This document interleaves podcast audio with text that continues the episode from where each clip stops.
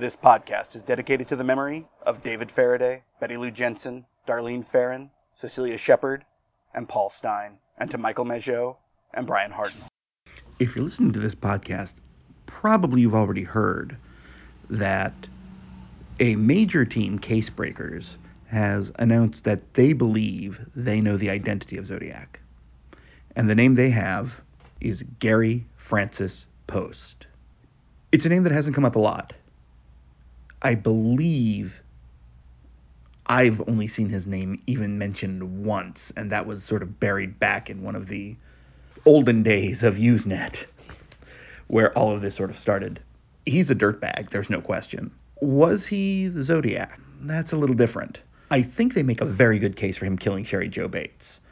In particularly the fact that he was at March Air Force Base at almost the exact same time the connection, of course, being there was the belief that the watch was bought at a military PX, which Post was a Air Force veteran, and he regularly went to the base hospital 15 minutes away, March Air Force Base. So it's a possibility. There was paint spattered on the watch, of course, which it's interesting. He did work as a house painter for a long time. The interesting thing, I think, though, is that there were hairs in Cheri Jo Bates's fist when she died. They were brown. Post hair color, perfect. Apparently, Riverside isn't taking this as seriously and hasn't allowed for testing on that, but it's a good question. He also suffered a head injury, apparently, and also had surgery on his brain. Now, that's going to be highly debated over the next ever. Uh, but there's a lot of things that are pointing to a very interesting note. The thing that I think is most telling is that in the famous sketch, they're pronounced scars on his forehead. And 100% Post has those. It's very clear. Uh, they're from a car crash, and that happened in 1959. Again, head injuries have been known to cause violent mood swings, everything from disassociation, even. Lots of different questions there. But I think one interesting thing is that he had in at least in the early 70s, he had the type of body shape that we associate with the hooded executioner attack at Lake Berryessa. The scars were obvious and pronounced and would have been more pronounced in 1968 and 69 than they were later in his life, even though they do actually kind of seem to increase if you look at it. One of their big things is they investigated his dark room and that's interesting because there's this strange sort of selfie in a hood that they included that is fascinating, but not necessarily indicative of anything. There's also this whole talk about one, I think they make a very good case for Cheri Jo Bates because they also have a military style boot, size 10, same style, same shoe, found in three other Zodiac scenes, and also the style and size of what Post was wearing at that time. Solid, clean. They make a big point of in the confession letter, uh, he used very similar words and phrasing. I shall, squirmed, twitch, uh, which misspelled twice. Interesting note, uh, very famously misspelled in the Halloween card. Yeah, okay.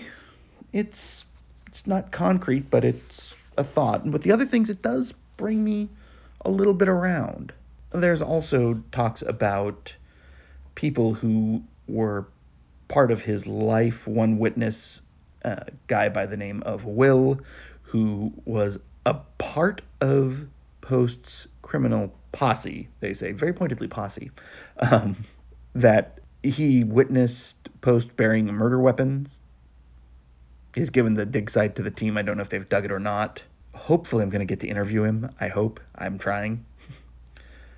A number of people over the years have interacted with him in various dark, deep, angry ways, um, and some less, which is strange. His wife, I believe, he died in 2018. I believe his wife has passed away as well. I don't know. I'm still torn. I want to hear more.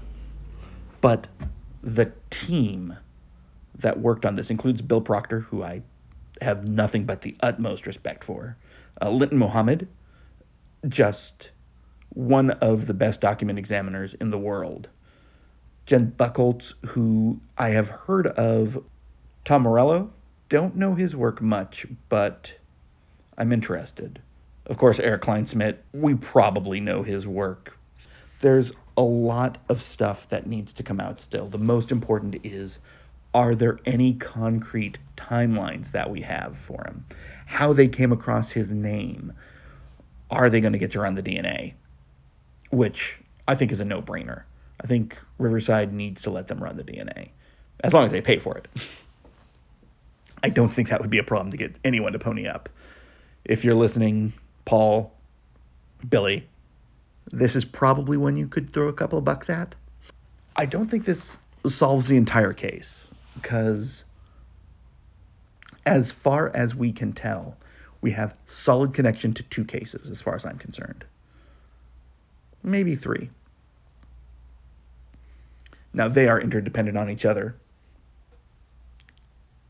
But the question is how does this all fit together to form a cohesive narrative of Gary Francis Post as the Zodiac Killer?